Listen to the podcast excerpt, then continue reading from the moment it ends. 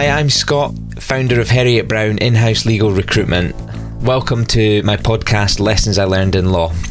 I myself am a recovering lawyer, and on every episode, I sit down for some therapy with uh, a guest from the, the legal community and ask them to talk me through their top three lessons that they've learned in their legal career. On each episode, I like to get to know something about my guests which other people might not necessarily know.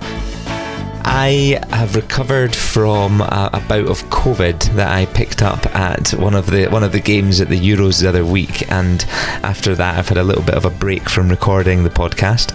Um, but I'm delighted today to be joined by Stephen Berry. Now, Stephen is legal director at global engineering and construction business SNC Lavalin. Um, he's responsible for the European nuclear and power and aerospace, defence, security, and technology businesses. He's got quite a lot on his plate. And for those that work in the construction engineering space, you might be familiar with Atkins, which was acquired by the Canadian headquartered SNC Lavalin in 2017. Prior to his current role, Stephen qualified in private practice with Speechly Bircham. So a big welcome to the podcast, Stephen. It's great to have you join us. Hi, Scott. Thank you very much for inviting me on the show. So, if you've listened before, you'll know that each week we start the episode with a few facts about our guest that you might not be aware of. Stephen's a keen hiker and he walked the north section of the West Highland Way just a couple of weeks ago. He told me off mic actually that he didn't actually make it up Ben Nevis because he twisted his ankle when he was leaving leaving the pub in Fort William the night before, uh, which sounds like sounds like a lot of fun. One of his guilty pleasures during lockdown was to spend countless hours indulging in his geekier side playing computer games. And number three, um, Stephen is co-chair of SNC Lavalin staff LGBTQ plus network Equilibrium, which he created a few years ago. So a lot to discuss there, and a lot more on that later.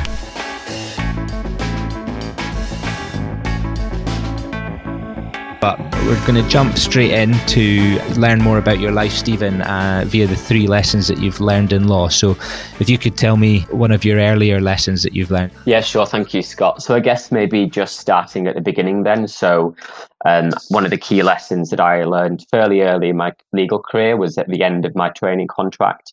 Um, and really, I think the key message here is to be bold enough to pursue uh, the opportunities that are aligned with your career interests.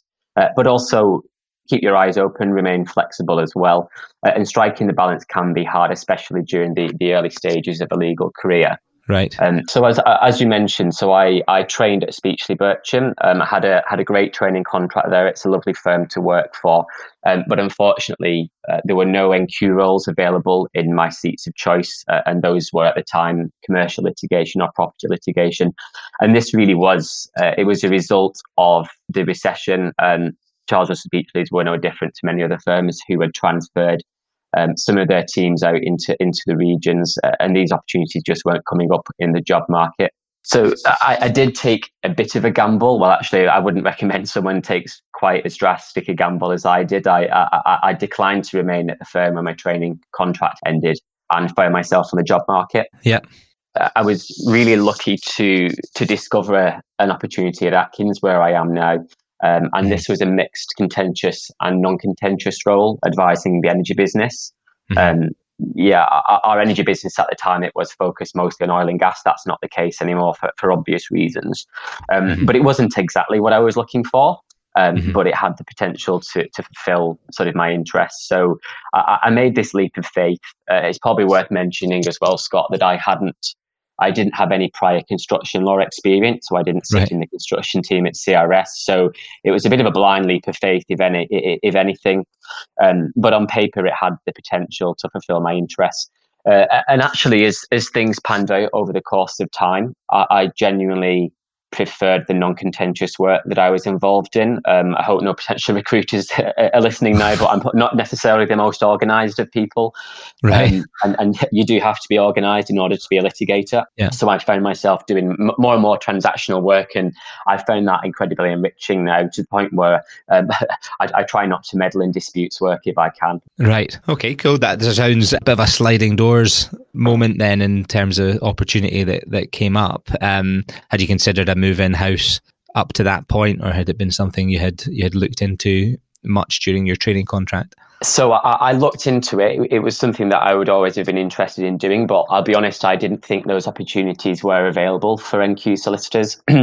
there are very few in-house legal teams with the capacity to sort of run their own training contracts. Yeah. Um, and they do tend to recruit more senior lawyers. In fact, the role that I moved into, I think originally they were looking for a, a slightly more qualified lawyer, but I managed to convince them to offer the role to me. Um, I'm glad that I did it. Um, yeah. uh, as an in-house lawyer, you get uh, an awesome amount of exposure to the business, which you just you won't gain that whilst in private practice. Um, yeah. Although obviously the role is is a lot less technically focused. And how did you go about positioning yourself and and finding that role? So I, I, said to to Atkins, you know, I, you, can see from my CV that I haven't done a construction seat, but I have done quite a bit of litigation, and I had lots of transactional experience through the corporate finance work that I did at CRS. So I said, you know, I'm I'm I'm, I'm very interested in learning more, um, I, I, and, and and I truly was of the view at the time that as an NQ.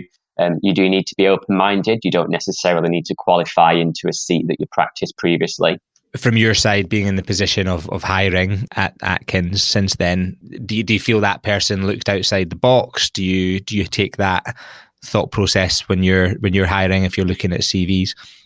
Exactly that, yes. So the the latter. Um, we we have lots of great construction lawyers um, already at Atkins, um, but the world is changing. Technology is becoming more important, and intellectual property is becoming more important. Um, and mm. so if we just sort of recruited more and more construction lawyers, um, that wouldn't necessarily help us fulfill the role that business needs us to. Um, so I think that it's actually beneficial for a legal team to have uh, lawyers in the team from a variety of different backgrounds. Good advice.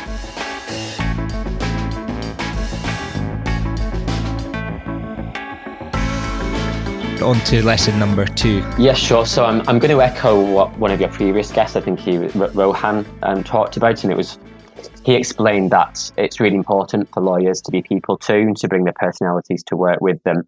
but I guess uh, I'd like to explore this a little bit more through the LGBT lens. So I, I do identify as a gay man, and bringing yourself to work does pose additional challenges if you're LGBT because that means you're likely to have to come out of the closet. Well, you will have to come out of the closet, I think, uh, in order to give sort of full disclosure to your colleagues.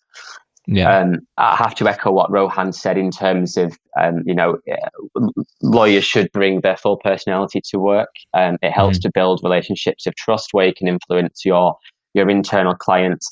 Uh, and lawyers should be no different from the businesses. I could probably write pages about the senior management of the company. Um, mm They have personalities too. They expect the lawyers to, to be the same. And, and, these relationships aren't necessarily just going to be built when you're talking about contracts, bids, disputes. Uh, it's conversations around the water coolers. It's conversations during work, social events, that that kind of thing.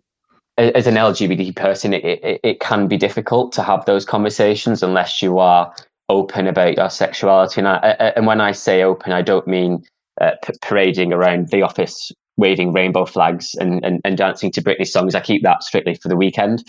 Um, it, it, it, exactly, yes. Um, but you know, it's it's simple things that uh, I would say poss- non-LGBT people, people may not necessarily appreciate. So the use of pronouns, for example, uh, yeah. when talking to your colleagues about what you're up to over the weekend, if you aren't able to disclose the gender of the person you're spending your time with then you aren't able to refer to their names, it does become a very difficult conversation to have. Um, and if anybody doubts me, I challenge you to spend five minutes talking to any of your work colleagues about what you did over the weekend without using a gender identifying pronoun, where I'm referring to the person that you speak to, can be very difficult and taxing. So, how did you decide to express your your own diversity or your sexual orientation at work? How did that How did that come around? I guess maybe the first thing to say is, is is to mention the environment that I was in. So I was incredibly lucky to join what already was on day one a, a diverse and inclusive legal team. Mm-hmm. Um, so you know we had a, a very good gender balance split. We um, people from ethnic minorities. I, I, ticked another box when I joined as a gay man. People were openly having conversations about you know the, the, the friends that they spent the weekends with, for example, and that created an environment where I didn't feel unsafe talking about what I was up to. Um, I didn't go up to somebody and say, "Oh, by the way, do you know that I'm gay?" it just it just happened to come out in conversation because somebody asked me what I've been up to at the weekend, and that was that. But really, the, the process of coming out it's not something that you, you ever really finish as a gay person. So there will be many other people in the organization that I've since had conversations with where I've sort of indirectly disclosed my sexuality to them as well. Yeah. What advice would you give to people within an organization like yours um, to encourage LGBT individuals to to express themselves? How can you receive that inf- that information or or be be open?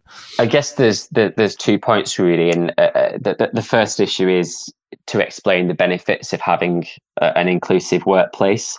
Mm-hmm. Um, so if an LGBT person remains in the closet, it's it's personally damaging to them. Mm-hmm. Um, it, it can be distracting in the workplace mm-hmm. and it can have impacts on your mental health and potentially impacts upon the relationships that you have with your colleagues as well. Um, but from a company's perspective, that that is not good. Um, you know, if a work environment does not seem inclusive, then you may not have the best LGBT talent applying for the role in the first place.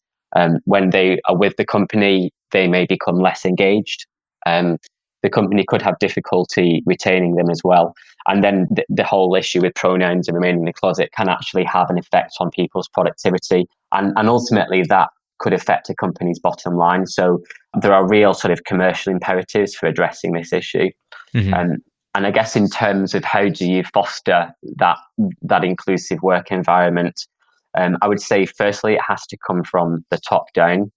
I'm really, really pleased to see to say that the senior management at SNC-Lavalin um, are on board with this. They now openly talk about the importance of diversity and inclusion. Um, they encourage those that report into them to do the same.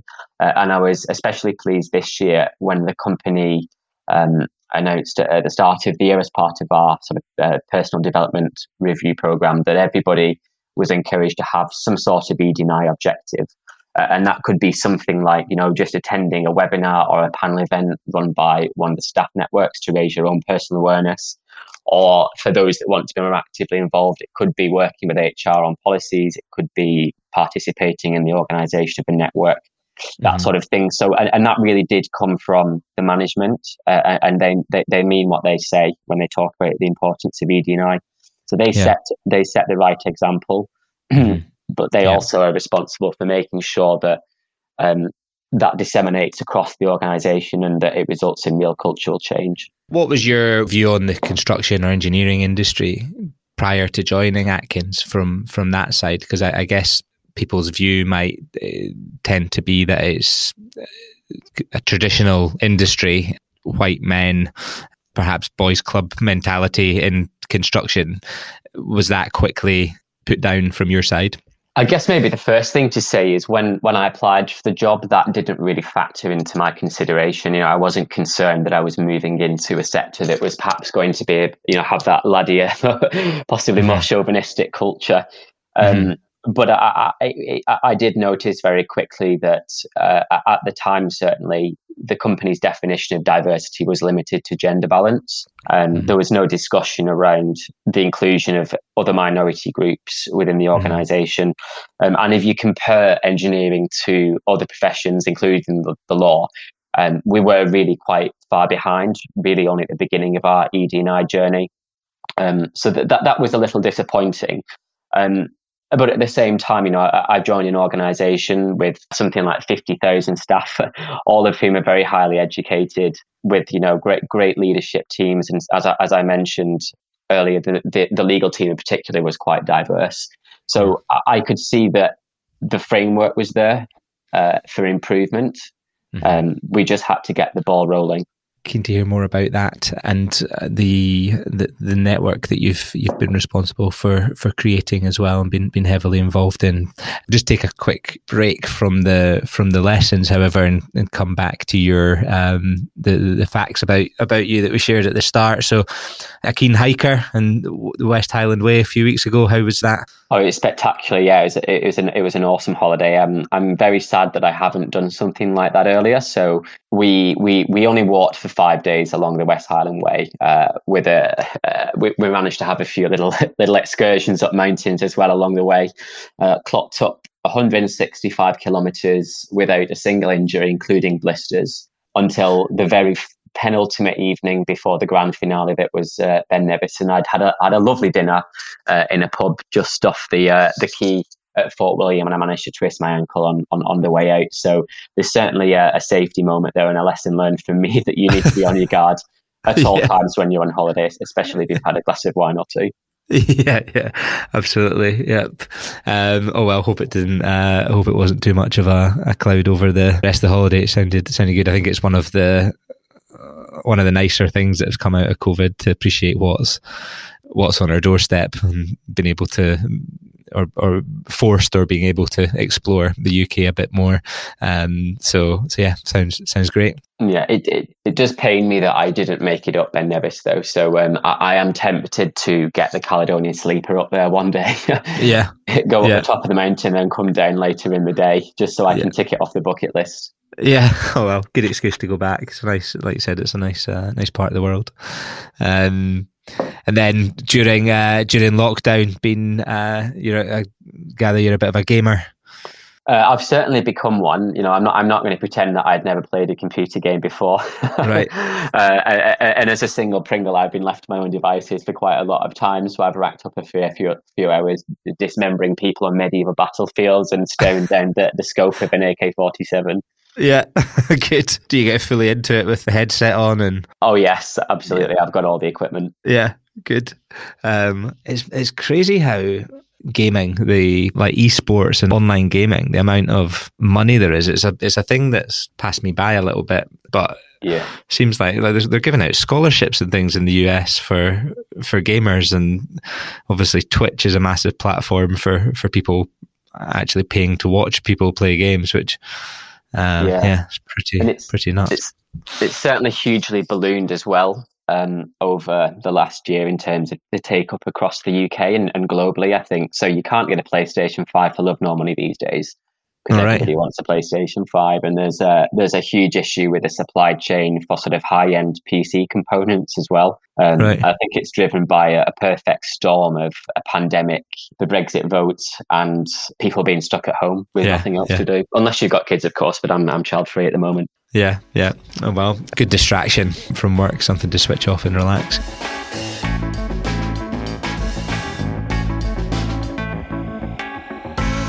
Back to your lessons. What's your, your final final lesson, Stephen? So it's uh, it, it, leads on quite nicely from uh, where we left the discussion. So it's really to be prepared to take action if you think there's room for improvement within an organisation. So um, as I said earlier, when I when I joined Atkins, it was a little disappointing to see that the engineering industry at large, and I'm I'm, I'm not criticising Atkins in any means. It, this this this was a problem across the sector. Um, wasn't really there uh, in terms of ED&I.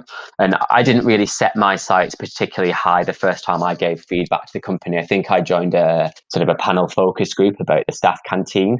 Um, it eventually managed to look at things that were far more serious, and, and that was ED&I. And really, I was I, I benefited from the company's growing interest at the time. Um, there are a couple of senior lawyers within the, the UK legal team who were vocal at the board about the lack of diversity within the business and who gave me the platform to speak up. I also happened to bump into uh, my colleague Neil, who's the co-chair of Equilibrium. Uh, we worked together on a project, and when that came to a conclusion, we only then sort of moved on to the, the topic of sexual orientation. We only came out to each other at the end of the project. Um, and I, at that point, you know, I found I'd found somebody that was keen to do more as well. He was asking, you know, why don't we have an LGBT network? Why do we only ever talk about gender balance within this company? And yeah, what one thing led to another. Um, the company decided that it would actually be a great thing if we had staff networks representing minority groups. Um, and at the, in doing so, they said that we do not want to create these networks from the top down and to force them on our staff. There has to be sort of a grassroots interest in setting these up. And I just took that as an invitation to start doing more. What sort of initiatives has it been in, involved in and been behind within the within the business? So we've we've we've grown um, from strength to strength over the last year. Obviously, things changed a little bit because of the pandemic over the course mm. of the last 12 months or so. Um, but we've we've helped the, the company to come to policy positions on certain issues. And um, we drafted, um, in collaboration with Stonewall, uh, the LGBTQ rights charity, and our HR team, a new policy uh, addressing transgender um, and also transitioning at work. Um, we've hosted a number of webinars and panel events, either by ourselves or in collaboration with clients or peer organisations, or indeed other staff networks within the company, addressing points of interest, things like um, uh, the right to adopt. So we, we recently worked with our parents network uh, on a webinar about uh, it, it, was focused on demystifying adoption and giving advice to not only potential adoptive parents from the organization but also the managers and colleagues of adoptive parents they can understand how to better support the colleagues going through that process we've looked at things like if you're an adult and your child's exploring their sexual orientation or their gender identity, what do you do about it? Here's a guidebook. Um, we recently hosted a, a joint event with Atkins BAME Network on LGBT refugees and the Black Pride uh, events that are taking place at the moment. And uh, and on that note, we've marched at a number of Pride parades across across the country. So it's a real sort of um, spread of activity. Some of it's very serious, it's policy. Some of it's very fun. It's just having drinks in a pub and getting to know your colleagues a bit better. For someone in that position looking to drive change or improvement within your organization, either from um, a diversity and inclusion and inequality standpoint or, or, or elsewhere, what advice do you have for them for having the confidence or feeling empowered to call out that room for improvement? I guess maybe the, the, the, first thing to say is so that you know this is a this is a podcast for lawyers. Um, we mm-hmm. are advisors and advocates, so we should be prepared to speak up when we can. And mm-hmm. in many cases, we're actually going to be the best placed people within an organization within an organization to do so. So don't be afraid to do that. Um, yeah. But but in order to sort of give your message the greatest chances of landing well, um, I would recommend adopting the language of senior management and mapping your agenda against their interests. So, um, as an example, I, I, did talk earlier about the impacts of being in the closet and the impact that has on an LGBT person's uh, uh, sort of engagement in the workplace, their productivity, their chances of being retained by a company. Um, you know, no management wants staff leaving and having to recruit new staff. They also want to recruit from the, the broadest range of potential talent. So it's important to have a good offering on ED and either. And there's a there's a wealth of information and content out there to help any LGBT person trying to push this in the workplace. So McKinsey published a report not too long ago that identified a very clear link between the racial diversity of uh, large company management organi- large company management teams and the company's financial performance. Um, the Construction News magazine, uh, which people in the sector may be familiar with, carries out an annual survey of the sector, um, and they, they, they pick up on concerns around pre- career progression, coming out at work, the impact that it has on the mental health of people in the construction industry. That provided some very helpful collateral to share with management. We've also collected information from our own staff so we, we do understand uh, where the touch points lie. And and if you build that picture for management, it's very difficult for them to say no. So those are great, great tips, and I think um, yeah, the point you made about being a being a lawyer and and being the person that should be calling these things out is something everyone should everyone should take something from. Has there been any setbacks to ideas that you've proposed, or if if you did have any, how would you handle them? Um, I guess maybe so in, in terms of what you know, what what what are the key lessons that we've learned? I would say uh, maybe at the beginning we weren't using the resources that were available to us to, to convince management. So uh, you know, the collateral in the construction news, the McKinsey reports, that sort of thing. Uh, we were approaching this very much from a you know, ED&I is the right thing to do. Uh, but we didn't have those statistics to back up our requests, so we couldn't mm-hmm. really demonstrate how change would benefit the company, how it would benefit individuals. I'm I'm personally on a journey on on ED&I and learning about learning about all of the issues that should be apparent, but it's it's through conversations like this that that I'm I'm, I'm educating myself slowly but surely. But obviously, the legal profession has has has arguably a long way to go. What what do you think are the the main challenges in the legal profession from a from an ED&I perspective?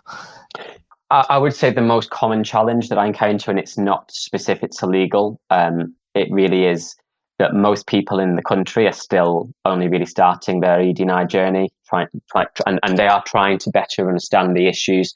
uh, th- there are, people have a lots of concerns about sort of wrong footing somebody else by asking a question in the wrong way, um, by not using exactly the right language, and I can fully understand why people would have those concerns. I, I you know, I make mistakes as well.